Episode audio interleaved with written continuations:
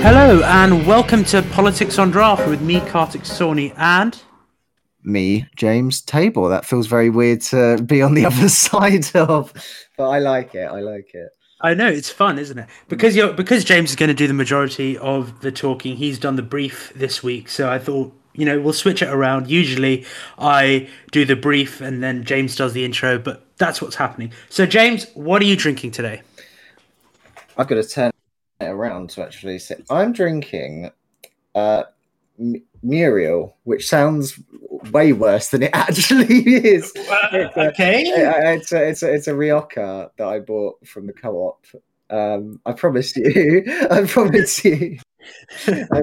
oh, that sounds awful, but um, yes, yeah, so I'm drinking a Rioja, um, and it's it's very nice. It's two years old. For the people that aren't wine connoisseurs, Rioja is a red wine. Am I right? Yeah, it is a red wine. Yeah. Okay, fine. Uh, I'm just having a Birra Moretti standard. That's what I found at the Tesco, and it was three for five pounds. So I got three big bottles. Yes, James, how's your day going today? Uh, my day's going fairly well. I just had a lot of stuff to do, sort of uni wise, um, but obviously been keeping up with everything that's been going on today. And yeah, but how about yourself? I'm running on two hours sleep. I ran into the foreign secretary today uh, after he was reappointed. So I've had a hell of a day, but I'm very, very tired. Yes. Oh, so you obviously haven't been doing much, you know? No, not really. not really. Um, we, can, unpack that. I've just got a bit of housekeeping. Um, so, so I'm going to say that today we're recording on Tuesday, the 25th of October, and at 8:40 in the evening. That's that's how like specific I have to be in the current climate. And I guess what I'm what I'm trying to say is that obviously, you know, we are very aware that when we uh, uploaded last week, about six hours later, less than that, uh, Liz Truss resigned.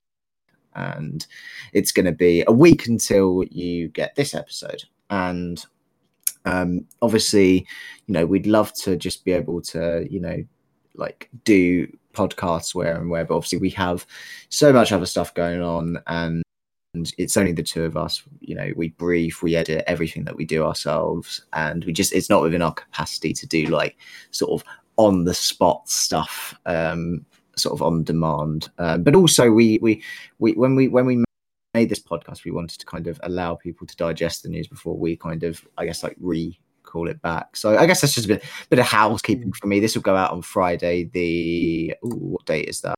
It's going to be Friday the 28th. So um, hopefully you have a bit of time to digest and then you can come back and review it with us. Um, so yeah, but uh, but without further ado, uh, let's get into it. Um, I, am going to do exactly what I did uh, about six weeks ago, which is Kartik. We've got a new prime minister. uh, we have got a new prime minister. Yeah. We, um, and got... it's Rishi Sunak, uh, the person who lost last time by, by about 20,000 votes, won by approximately 160 MPs. This time the members didn't get to vote. It was if you get above 100 nominations from MPs, then that is a valid ballot, which then goes to the membership, and the membership then decide. So there were three contenders. Uh, who were the three contenders, James? So it was obviously Rishi, um, I do want to also say that Rishi didn't actually publicly come out for a, and say come out publicly uh, come out to to nominate himself until quite, you know quite a few. I think it was about on Sunday. At, no, I think it was even Monday morning that he officially officially said that he's standing. So the first the first person was uh, Penny Mordaunt who uh, who came out and uh, announced that she was going with the PM for PM uh, thing again. And then the other one, which was frankly terrifying, was uh, was Boris Johnson. Uh, yes, and he claimed he claimed he had 102 backers, but he didn't want to stand. I don't believe it's, that. Yeah, it's yeah, it, I, it was it was not true. I, I think I think like like Penny, they he knew that he wasn't going to get the 100 um, backers that he needed, and it was just a simple case of I'm going to quit while I'm ahead. Um, so yeah, so Rishi, so Rishi, so Rishi ran away with it, and he didn't even need to go to the, the Tory membership, which is obviously quite contested because, and you know, uh, uh, what's her bloody name? Nadine Dorries came out and said if if it doesn't go to the party membership, then you've got less of a mandate than if it was with. So instead of like people moaning about oh only the members voted, it's now only the MPs voted. Um, no, this is an interesting discussion because mm. there was there was something I don't know if you watched Question Time last week, but it was quite interesting. Yeah, I did. The whole um, MPs then membership mechanism. It was outlined, I think, by uh, a panelist who's also an, a Financial Times journalist. Um, no, it wasn't. It was someone else. It was the chair of the um, yeah, yeah, yeah. who outlined it. Who outlined this? He was he was telling us that this model that was designed to elect leaders of the Conservative Party was de- was designed to elect leaders of the opposition, not prime ministers. So obviously, we've seen a sort of weird hybrid system that Graham Brady came up with on Friday out of nowhere. Mm. Um, and it was really weird. And clearly, uh, some members wanted party democracy prioritized over national democracy. If they were truly prioritizing national democracy, then largely people, conservatives would have called mm. a general election. But I do think, and this might be unpopular amongst some people, that the the way that the MPs voted in Rishi Sunak was more democratic because the MPs have a mandate yeah. directly from the electorate, whereas membership do, the membership does not have a mandate. They pay twenty five pounds, and then they can pick who the prime minister is. And you don't even have to be a British citizen; it can be anyone, and that's quite scary from a foreign policy no, perspective. I, I, I, agree profusely. And actually, I think there was a study done that as soon as Liz Truss said that she was resigning, there was an absolute influx. Or no, it would have been a slightly before. There was an influx of people who joined the party so that just shows you the kind of like level like it's a you know pay it's a reward based um like i was about to say pay to win but that's more to do with gaming uh, it's a it's a pay to it's a pay to to vote system and obviously I, I, that obviously just doesn't work and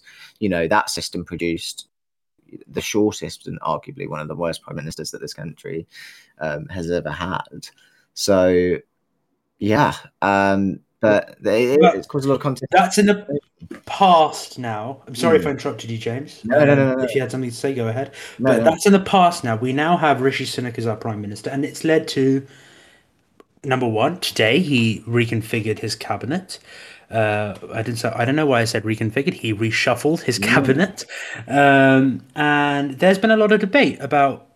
Well, I don't think there's been debate, but there's been discussion about the fact that he's the first Asian prime minister. Now, James, I can monologue about this for the rest of the episode, but why don't yeah. you give your perspective? Even though you are a white male, what do you think about that? What do you think that means about British political society and and diversity in British politics? Now, this works well in conjunction with our parliamentary studies workshop that we, me and both, me, both me and Kartik had this um, this Monday, and that is he he is the first BME um, prime minister of Asian descent. And regardless of the politics, regardless what you feel, you know, this is a brilliant signal of how far we have become as a country to the point where the highest point in public office, highest position in public office, can be held by a non white person. And it was the same when a woman came in. And what that does is it inspires people. Again, regardless of the politics, it tells people who are growing up, young people, that there is a place for you in public office. And yeah, I you know that's that. That's and, and in my mind, that's absolutely brilliant. Then we can go back to the the, the politi- politics of it. But I want to ask you this, uh, Kartik. Obviously, Rishi Sunak is uh, Hindu, and uh, just want to say from the podcast. Uh, happy uh, belated Diwali to everybody who was celebrating that. Um, Kartik, how, how do you feel about this appointment, both on a sort of personal and but also a political level? Well, James, I sort of have a problem with one thing you said. Hmm. You said how far we have come as a country. Hmm. I don't think largely it, it has, even though you might say it has everything to do with the country. I think in terms of diversity, Rishi Sunak becoming prime minister doesn't show how much it has to do with the country. It shows how much his constituency of Richmond and York has come uh, in terms of diversity and its attitudes towards having a BAME MP. It shows how far the Conservative Party has probably come to not taking Rishi Sunak's ethnicity into account.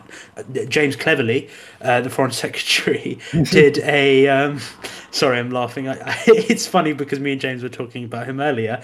Uh, James Cleverly, the Foreign Secretary, did an interview uh, yesterday after Rishi Sunak was not elected, appointed mm. uh, prime Cor- minister. Coronated, by... he was. okay. Yes. Okay. Appointed uh, prime minister by um, uh, Conservative MPs, and he said, "Well, you know, the Conservatives are the party of meritocracy, and and you know, it, it, doesn't it doesn't really matter, and it's not the first thing on my mind whatsoever." Um, but in terms of how far we've come as a country, I don't think it shows that at, at all. It shows how far the Conservative Party, the party of Enoch Powell, uh, if you like, has come in terms of electing a South Asian leader of the Conservative Party, which subsequently became prime minister uh, because he could command the confidence of the House. From a personal perspective, I think there's some distinctions to be made between descriptive representation and substantive representation. This is something we covered, but it's also a little bit personal. And I'll just read out a tweet that I wrote, um, which where, where, where, where I said, first non-white PM does not equal no institutional racism in the UK. Please remember that. The experiences of one individual do not mirror the experiences of a whole community. That this doesn't mean that a brown person becoming PM isn't a win for the South Asian community. It absolutely is. The idea that my mother can no longer say that they won't let you be a politician because you're brown is a big deal. But we still have a mountain to climb. And it is true. My mum has said to me before, you know, how could you ever possibly become a prime not prime minister. Sorry, how could you ever possibly become uh, an MP when you know there's still a lot of racism in this country? So, yeah, ab- absolutely. And yeah. but I, but I think also like there is a, a lot of racism, but I think the more figures that you know come into politics who are from a diverse range. And I'm not saying this is objective because obviously there are people like your Suella Bravermans and your Priti Patels who just don't seem to uh, to care about that. The more accountable of a system you you start to foster to the point where if you had someone, and I, I do firmly believe this, that if you had someone as radical as Enoch Powell in modern day parliamentary, you know, party, that they would immediately lose the whip. They, you know, they, I mean, even further than, that, you know, they, due to the different laws and they, you know, they could be incriminated um, for that. But you are right. We still have a mountain uh, to climb. And I, I, I completely appreciate what you say about how Rishi Sunak may not really represent um, the BAME um, community too well. And I think that the big thing that came out, you know, today is obviously that his net worth is 730 million. Yeah. Um, I'm just going to interrupt you there. I don't yeah. think it's his wealth that makes him not necessarily represent the South Asian community in that sense. No, no, I'm not talking. It's, I'm, yeah, it's, yeah. it's not. It's not necessarily his wealth. His wealth and is is a whole different discussion of how much class plays into yeah, representation yeah. and how possibly out of touch he is. His wealth might make him might make him unable to represent the majority of the British public if we if we go from that perspective. I, I, I, I saw a thing today, just sorry to interrupt, that said that mm. apparently uh, the average so the average wage in Britain is around about thirty thousand. It would take you twenty two thousand years on that salary prior to tax to get the level of wealth that he has, which yeah. is just utterly unfathomable. But go on, go on. Sorry to interrupt. And the, the the thing that, in my opinion, makes makes me feel like he doesn't really represent me as a brown man is the fact that his policies disproportionately impact South Asian and BAME people. Mm. So this is just an example, and there are much deeper examples. But the fact that he's appointed Suella Braverman as Home Secretary, someone who is so ridiculously extreme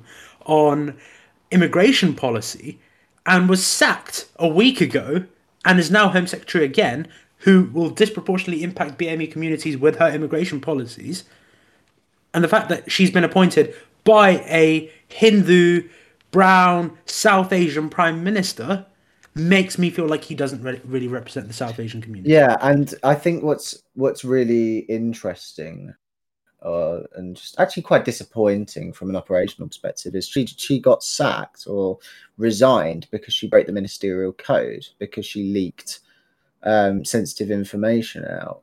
You know, he's also he's also brought back Gavin Williamson, someone who broke the ministerial code and leaked uh, information about 5G to Huawei and then subsequently came back as education secretary and fucked up every single well not every single but the majority of uh, of uh, 18 year olds uh, grades during covid. And gavin williamson was also the bloke when he was i think either defense i think he was defense secretary and he went to the former yugoslavia and said hmm I wonder what it was like to be a part of the USSR. And he said he said that Putin should shut up because that's go away. Because that's going to do stuff, isn't it? Shut up and go away. Sorry, this isn't really top-notch political analysis, but uh, but he ha- but there have been a lot of familiar faces in Rishi Sunak's new cabinet. Mm. You've got Michael Gove back as Levelling Up Secretary. Mm. Uh, you've got Dominic Raab back as Justice Secretary and Deputy Prime Minister uh, and then which was effectively a demotion, which he's now got again, even though it's a promotion, because that's how far down he went in his political career. Yeah, You've got Suella Braverman back. Who else have you got? You've got Gavin Williamson back. Robert Jenrick.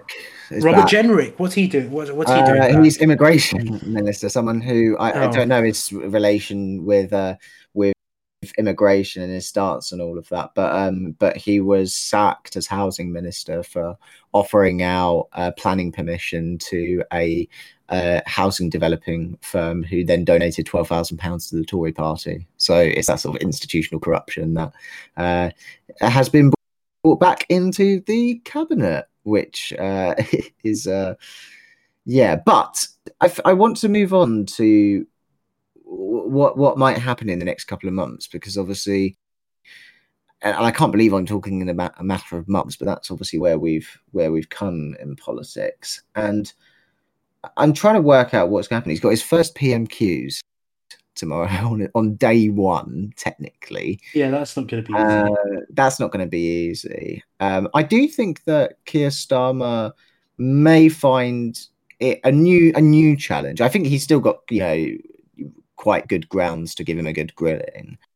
Mm-hmm. But I think he'll find him find it a little bit difficult in, in comparison to his uh, the previous prime ministers because I think Rishi is a very detailed man and he's very sort of meticulous about various different things and I think it might it just might prove a challenge. I think that Keir can still be successful, and I think also Keir can live quite confident in the knowledge that I think he probably will be uh, mm-hmm. in government very, very soon. But uh, but yeah, we'll, we'll have to see. But going further afield, I mean, Kartik, what do you think is going to sort of happen? Uh, will we be in this situation again soon? No, I don't think we're going to be announcing a new prime minister in a few months' time. I think out of all of the candidates, Rishi Sunak for the Conservative Party was one of the smarter choices.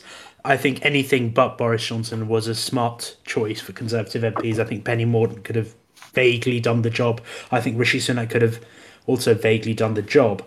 Um, but what I think the next couple of months are going to look like is the things I would tell our listeners to get ready for is austerity 2.0, massive ripping up of human rights legislation, and possibly some disturbance of peace in Northern Ireland.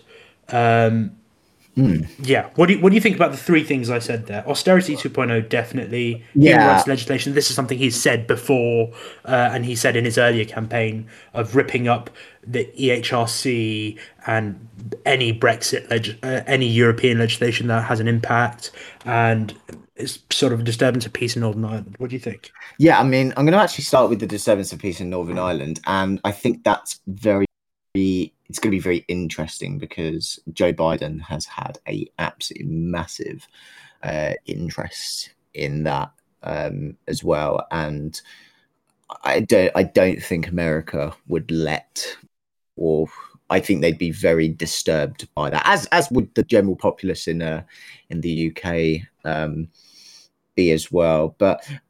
I think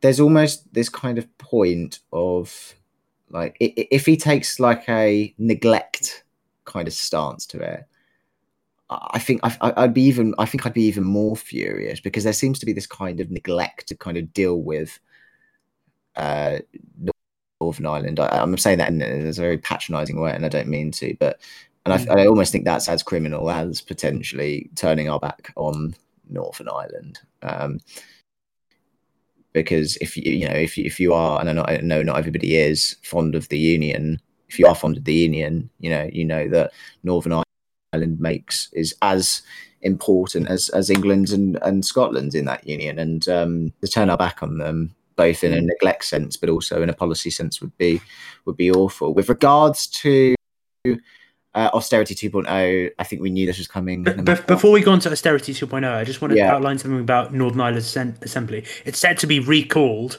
ahead of Friday's deadline, so before this episode Yeah, goes yeah. out. Um, and Friday, 20th of October, is the legal deadline for restoring power sharing. Basically, at the moment, there's no government in Northern Ireland at the moment. yeah If the deadline of Friday, 20th of October is missed, then another election will have to take place within the next 12 weeks. The Northern Ireland Secretary, irrespective of who the Northern Ireland Secretary is going to be or is, um, yeah that going to stay. I know David Davis is back as Welsh secretary, which is weird, but um, but anyway, um, yeah. No, in, with austerity 2.0, I think we knew that was going to happen.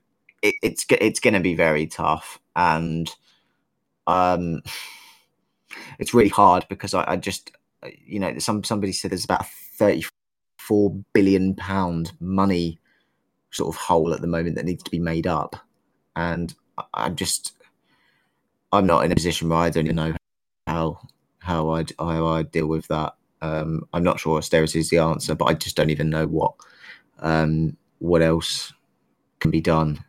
Hmm. Yeah, and Uh, then I see, I, and and and we've got a budget coming out on October 30th, I believe. Not October 30th, Yeah. October 31st, I believe, give- which give- Jeremy Hunt has been working on. That would give more clarity on uh, what kind of economic policies we're going. with regards to forward. with regards to humans human rights, I think it's it, it's been so delayed because it was a part of the Conservative Party manifesto, um, and but obviously COVID and other different things got in the way. I think what we do know, Other different things. yeah, uh, what we do know is that there is going to be a winter of discontent.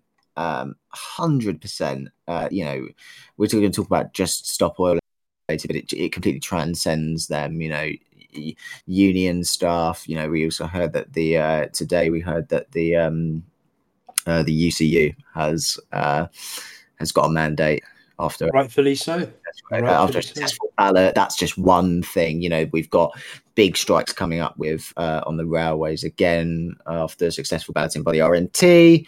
Um, and you know, I was at Parliament um, on Monday yesterday, and it's just it's Mhm. just so much protest. Mm. So much protest. Granted, it was Piers Corbyn and the anti-vaxxers. I don't think that counts, James.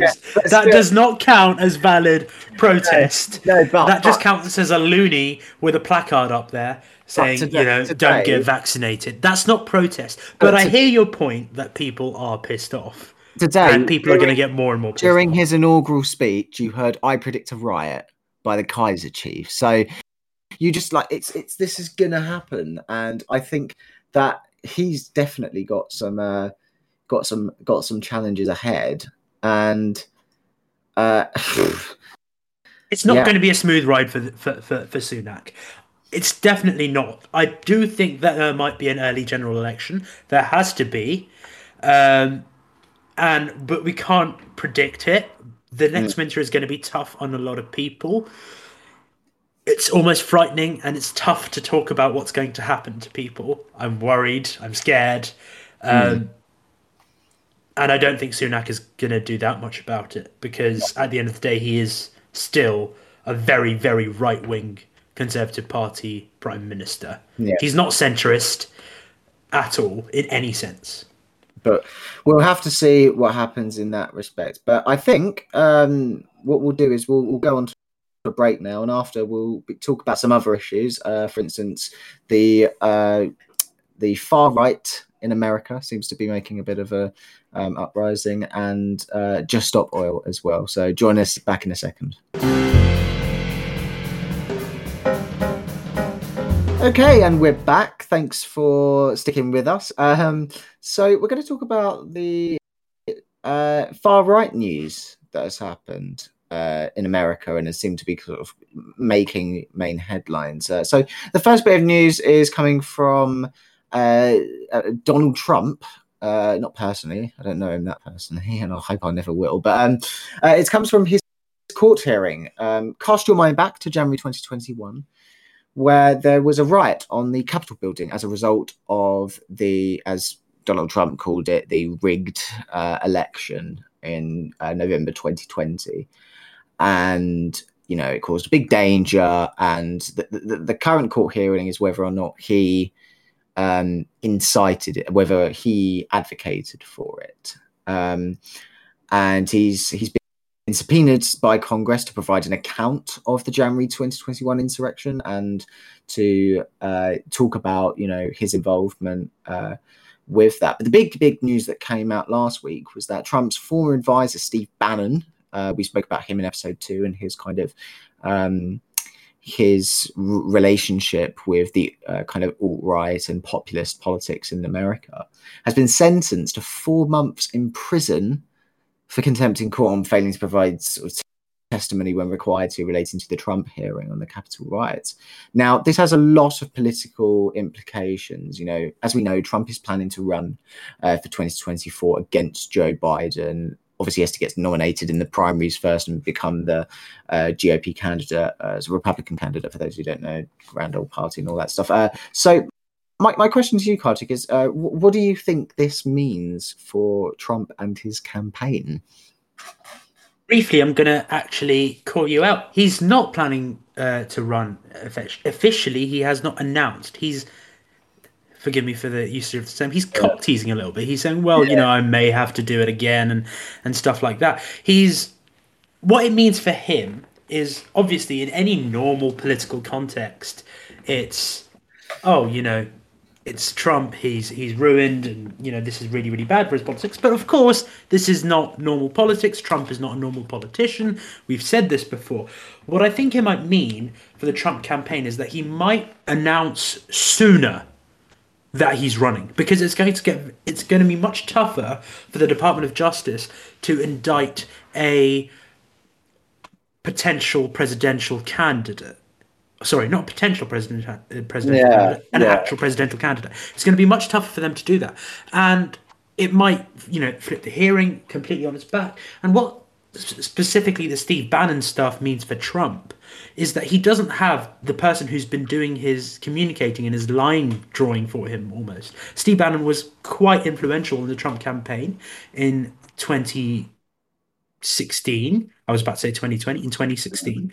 And he arguably was quite influential in foreign policy matters, in the way that Trump decided to conduct himself in office, and what that means for Trump without Steve Bannon, or whether it's only four months and he's still going to be a key pivotal part of the Trump campaign. We don't know because Trump might try to keep him on. You never know. It's it, for Trump. It doesn't really matter that someone has been jailed for four months. It, it, it's not a big deal. These things that affect, tend to affect most other politicians tend not to have the same impact on Trump. And he yeah. might try to use this uh, to his advantage in the sense that oh look, you know, the the Department of Justice, the Socialist Department of du- Justice, is trying to take me and my campaign down. So he might try to use this to an advantage. What it might mean is that he announces earlier. Um, there are other candidates uh, in in the running. Mike Pence uh, came out this week and said, well, you know, Trump isn't necessarily the person. Well, he didn't say Trump isn't necessarily the person uh, when he said, well, you know, I would rather prefer a different candidate, sort of hinting at his own sort of potential. Um, uh, uh his own presidential campaign. Yeah, yeah. For people who don't know, Mike Pence was uh, Donald Trump's vice president um, throughout his tenure. And at so. one point, uh, advocated for shock therapy against gay people, but that's just a side thing about Mike Pence. Um, I, I don't think it's a side thing at all. I think it's disgusting. But yeah, yeah, uh, disgusting. But in terms of in terms of this uh, conversation, I, tr- this is a really weird one because obviously Trump runs. Funny enough, and this is a weird parallel, a bit like Vladimir Putin, on a thing called the Court of Public Opinion. Effectively, Trump runs and Trump advocates for the people. Now, whether you believe he actually does that is is another thing, but uh, at least in his campaign, he is what one calls a populist, and his sort of uh, in 2016 he talked about you know tackling liberal elites and and some and some of the liberal elites referred to are people in the department of justice now he largely reformed that by uh, nominating and appointing some conservative uh, Supreme Court justices, which caused the whole controversy with uh, abortion rights uh, just recently in 2022. Um, but what, what this means in terms of people is that people are going to get even angrier, and that's a problem. It's a problem in America because people are very angry about the relationship that they have with the establishment and how the establishment has effectively turned their backs. It's why Trump was so successful of mobilizing the entire population in 2016.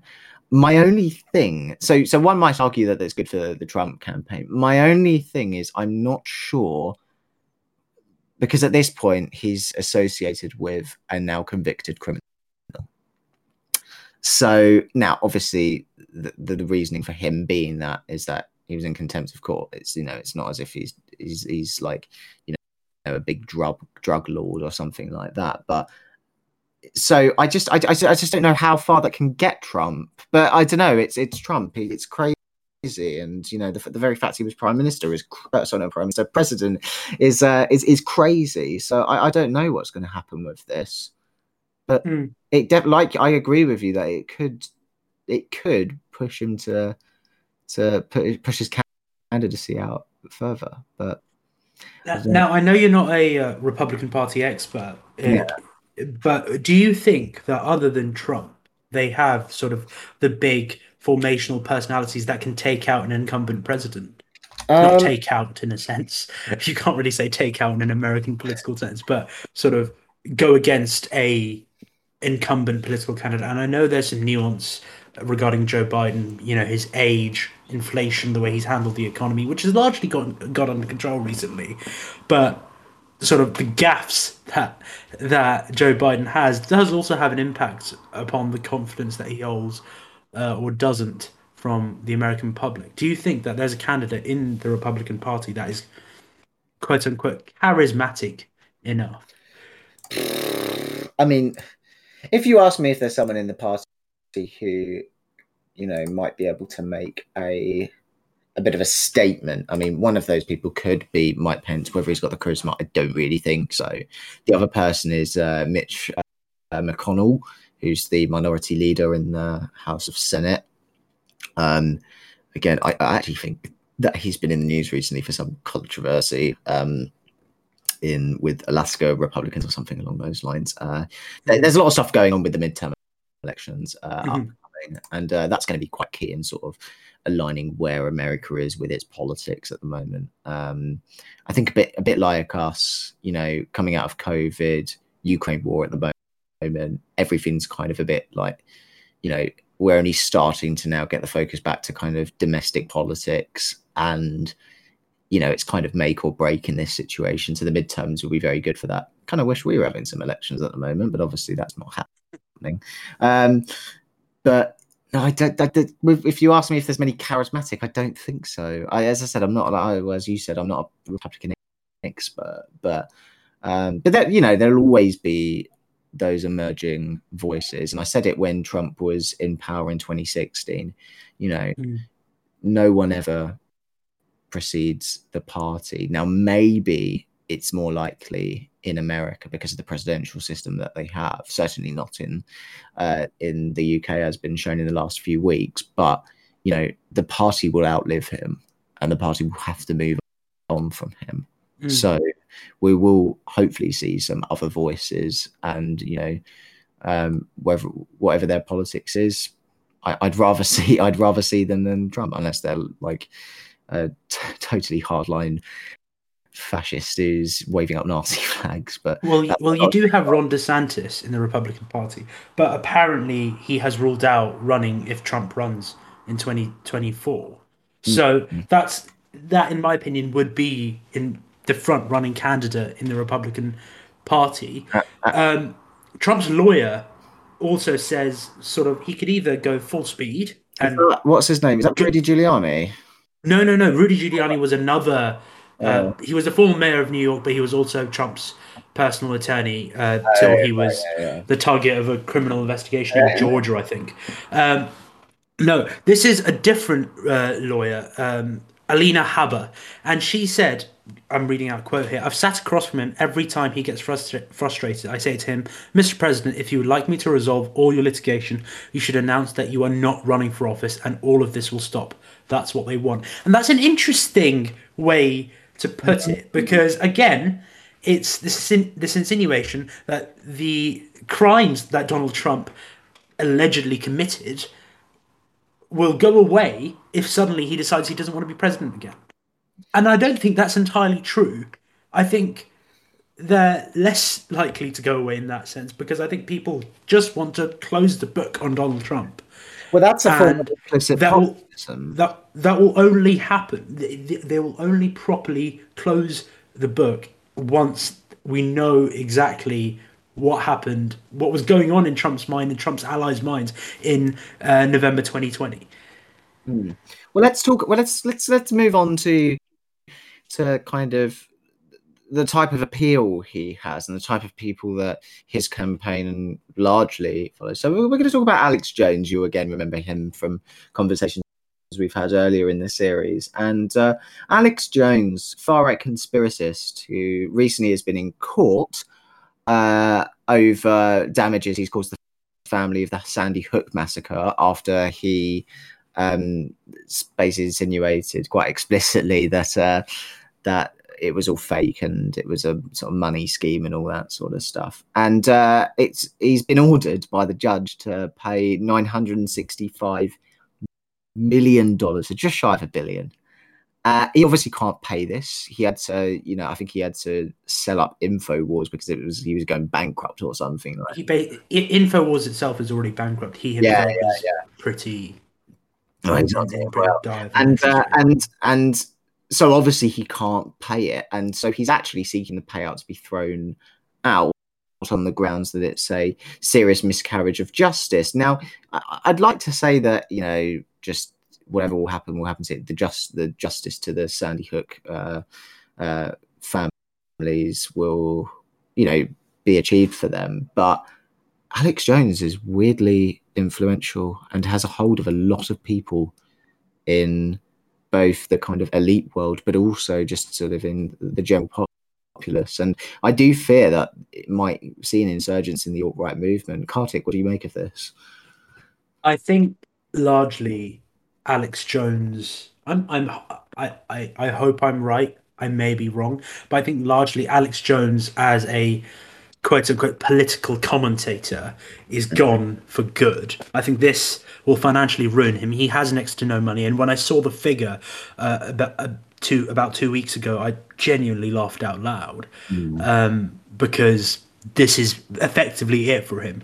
Alt right movement in America, I don't think it's going away anytime soon. I hope it is, but it's not realistically. With a Trump resurgency, we don't know what's going to happen. With another Trump election, which I think he may lose, um, irrespective of whether uh, Joe Biden is the Democratic candidate or not. Um, it could still mean an the alt right movement in America is firmly rooted into the Republican Party and other political institutions, and it's not going away anytime soon. But this is, you know, one at least a goal to the people that are anti alt right, if you like, and. I don't think it's going to have that much of an impact on the alt right. It'll be everyone will make an episode on this, and then they'll piss off and do their own thing. Because at the end of the day, they only care about themselves and themselves only. They don't. Some of them, in my opinion, don't genuinely believe these uh, beliefs that they're touting. Um, so yeah, that's what I yeah. think is going to happen. I, I don't think it's going to have a significant impact. I think there will always be those sort of like conspiracy voices within any, you know, uh, within all politics, and I think what we might see, and this is just me speculating, we might see the emergence of some maybe newer figures um, in that kind of space who take over from Alex Jones um, because th- right now there's a gap in there's a gap. I'm thinking really purely in terms of economic terms. There's a gap in the market for it, i.e., there are loads of people out there who subscribe to this stuff, who love this stuff, who you know think that the political system doesn't apply to them, who are gagging for someone like Alex Jones, and right now there isn't, and so I think some... there's plenty. I think there's plenty for them to go and watch. Um, you know, we, we, mentioned some of those names uh, in episode two when we were talking about the alt right. I think there are so many names, and I think Trump is. Yeah, but know, I'm talking about I'm talking about someone who you know is getting on some of the biggest shows in the world, like your you know mm. Joe Rogan podcast and stuff like that. You know, yeah, I'm, I'm not seeing too many of them there. I know, funny enough, um, whether you call him alt right or not, I not necessarily. I was saying to uh, my flatmate the other day that I've seen a, a, a, weird resurgence in Jordan Peterson as well recently, but uh, that's a he, whole. He's an interesting figure, and and I disagree with everything he says. Um, but it would be interesting to dissect his book at a further episode mm. because the way he, his dialectic, if you like, now we're getting academic, but his dialectic is actually really, really interesting he's fucked up, he's stupid, his theories are wrong, but the way he phrases his argument and his methods of communications are quite interesting to analyze. Yeah, but also I don't think his like right now in this current political climate, nobody's really having big conversations about things like critical feminist thought and stuff like that. And you know, people are worried about things like mortgages and stuff. I'm not saying that that means that critical feminist thought doesn't matter, but that I don't think right now, whilst people are worried about things like whether they can heat their homes, bring up a debate about the wage gap is really going to is really going to sit well with the general populace. yeah, right. Yeah, exactly. But, um, but, it works in America, so I don't. Yeah, yeah. Um, but let's let's move on to back to back to the UK to. Uh, uh, Just Stop Oil, which we did reference last week, but uh, didn't go into. Uh, in the last few weeks, protesters have been around London and suburban areas making demonstrations in protest of so called lack of policy and commitment to stopping production of energy. It came in the wake of reported coal contracts that Liz Truss was handing out in a bid to try and generate some energy security. Now, protesters did the following they threw tomato soup at Van Gogh's sunflowers painting in the National Gallery and then proceeded to glue themselves to the wall holding out traffic by gluing themselves to the road, scaling the Dartford Bridge crossing by abseiling, glued themselves to Abbey Road, meaning the Beatles were unable to hold their hands. Sorry, I had to get that joke in. Um, spray painted an Aston Martin garage. I'm sure you're sad about that, car with your racing backgrounds. went to supermarkets and poured milk on the floors and sprayed paint at Metropolitan Police Building. This is amongst many other other things that happened, but it's some of the ones I could pull out. Now, it's quite interesting because both the Conservatives and Labour have condemned the actions. Keir Starmer came out onto LBC this week stating how these people are arrogant and stopping ambulances is always shameful. He, he didn't really talk about the policy, but I suppose, you know, that, that it's not really applicable to him because it's going on now and he's not going to be in government tomorrow. Um, so I guess the main difference is the kind of the policy. Um, what, what are your what are your thoughts on the protesters themselves and but also the response to it? Well, me and my girlfriend have had very very long discussions about this. We had it yesterday on the Wally as well. We we got mm-hmm. quite loud and we usually do get quite loud when we have these just uh, when we have political discussions not because we hate each other but we're just quite passionate so darling if you're listening i'm really sorry if you disagree with me but i don't think that these this form of protest is convincing in any way whatsoever you mentioned that Keir Starmer wasn't necessarily talking about the policy and I don't think that's just because he's not in government tomorrow. I think that's also because of the fact that these sort of actions when the media and politicians and we now reflect upon it, we're solely focusing upon the nature of the actions. We're not we're not discussing, oh, you know, this is why they why they did this. They did this because you know Pakistan is sinking, etc. They're not doing that. Mm. We're, we're not talking about the fact that Pakistan is sinking. We're not talking about the fact that Indonesia is shifting its capital because uh, the capital city is sinking. We're not talking about the fact that the Maldives is sinking. We're not talking about the global south. And we should be talking about that. And I feel like these actions take away from the actual discussion of what we need to do and what sort of policies we need to have in order to at least stop or to, to an extent mitigate the effects of climate change. Yeah. And uh, that's my opinion. I also think that you can protest in more if we're, if we're going to talk about methods of protest, I think no method of protest is necessarily quote unquote constructive. Protests are there to disrupt, you know, it's there for civic disruption, but this is a different form and people take a different stance to this. One thing that I do want to ask you, James, and it's a valid point that my girlfriend Safira brought up, is there was a chap um, a couple months ago that spray painted the Mona Lisa as a prank, and he didn't get this level of um, scrutiny as these Just Stop Oil protesters have. What do you think about them? Why do you think that was the case? Hmm. Was this the Mona Lisa in France? Um, yes. Yeah, yeah. what other Mona Lisa are we talking about? I, I, don't know. I didn't know there was a road copy somewhere. Uh, I'm two glasses in uh, of wine. That is. Uh, oh, I don't. Yeah, I, I don't know how to kind of. I to be honest, I, I'm not sure how to respond to that. Um, yeah, I mean, that's that's the thing that it's it's it's a tough one to come. It's it's a tough one to come around to because when it comes to climate protest, the media is very critical and politicians are suddenly very critical. But no one's jumping upon this, and well, no one's targeting the person that used it as a prank. And we've seen a lot of really really stupid pranks. We've seen Queen Mary. I'll well. give you a non. I'll give you a non environmental based uh, campaign, I'm going to talk about Fathers for Justice.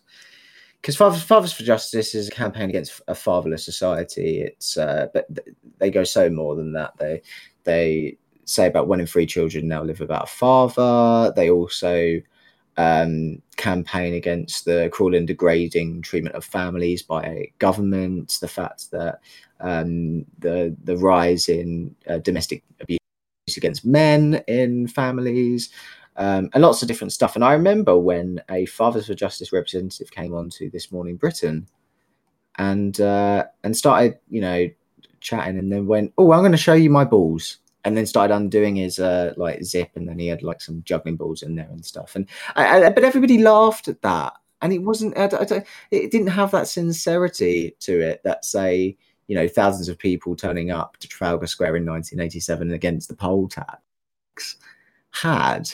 And, you know, when you're stopping ambulances and when you're, you know, stopping people from getting to hospital to see their, you know, dying mother, father, family relative, it, I, I, I, I can't, I can't get behind that, and I don't think many people can. Regard by the by, with you know, if you're able to get to work and if you're able to, because I, you know, there's some bigger things in in in life, and that's you know, if some someone has to go to hospital for life saving surgery, if someone's just had a heart attack.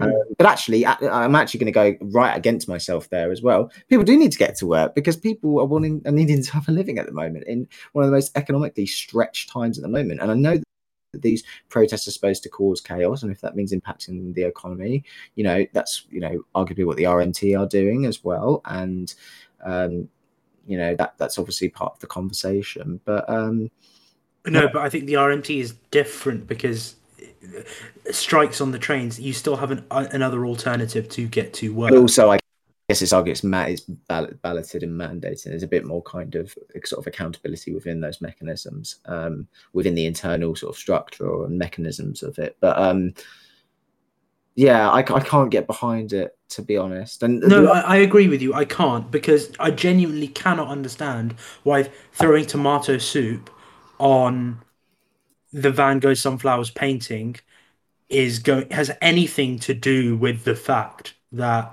there is excessive oil usage. There is we're we're not doing enough in order to mitigate the impacts of climate change. I don't I don't see the link, and I think one thing I'm I'm not going to read out the text because I, I think it's an invasion of privacy. But uh, my girlfriend goes to university with the with with the people that did it, and they sent texts into the group chat, and they they they they outline the sense of they are doing this because the global south, which who are going to be disproportionately impacted and going to be the first groups of people that are going to be impacted by climate change aren't able to protest. And there's a there's a sense okay now i might be stretching here but there's a sense of white saviorness when it comes to why does a privileged individual feel the need to stand up for the global south? Why why why do why, why do they not think that the global south is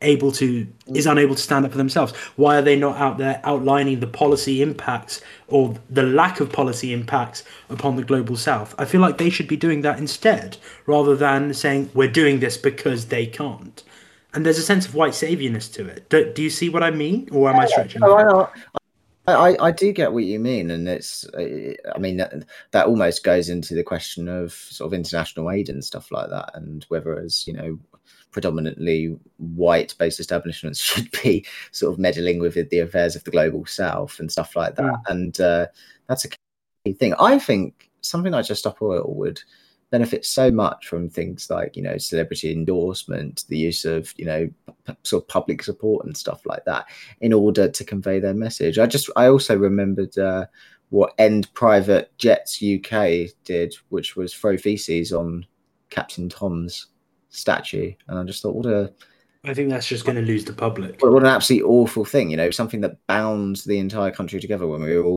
all, you know, stuck in lockdown and going through, you know, one of the biggest crises in uh, in sort of social justice, mental health, physical health ever. So to deface that with shit. Yeah, I think it's, I think it's, I think those sort of protests just largely lose the public. But then we can go back to the fact that you know, do all protests largely lose the public? But I think it's there's a further discussion upon the type of protest and how to protest properly. I think all protest is there for the purpose of civic disruption, whether it is beneficial to the overall cause yes or no. And I, in, in my genuine opinion, throwing tomato soup on the Van Gogh sunflowers, or there was another Van Gogh painting in Germany that had mashed potatoes thrown upon it um, recently. I don't think it's convincing anyone. I think if you are outside JP Morgan every single day and you are protesting and you are trying to get an answer out of the JP Morgan Chase CEO person and you're constantly there haranguing them, that is going to bring the public along with you. Yeah. Because suddenly he you know here's a white male stale person who is rich beyond belief and he's one of the largest he is the largest contributor to climate change at the moment in terms of finances, and why can't he answer these questions for us? Absolutely, and um, and seeing as we're going to see a lot more protest in the coming months, I think this is going to be so on the on the agenda and so on the table. We're going to be talking about it a lot more on the podcast, probably. Um, we're going to see what process works and what doesn't, and yeah. uh, and what what action works, and uh, and I don't know. I just I don't think that, like you said, that just stop oil are sort of doing the right things and really sort of getting the mass public appeal that they probably need. Because I do and, think. And, It's weird because I think almost everyone would agree with the fact that climate change needs to. Mm. We need better climate change policies. I think all, nearly everyone because this this impacts every single person in the world. You know, this is not this isn't a set financial issue impacting. Obviously, impacts certain people disproportionately more, i.e., the global south. But I think everyone agrees that it's going to impact everyone. I know I can't have another forty degree summer. That's ridiculous. Sorry, Oh I, know, God, I know, I know that's inc- incredibly politically naive. yeah, I think that's a, that's a good that's a good time to end because.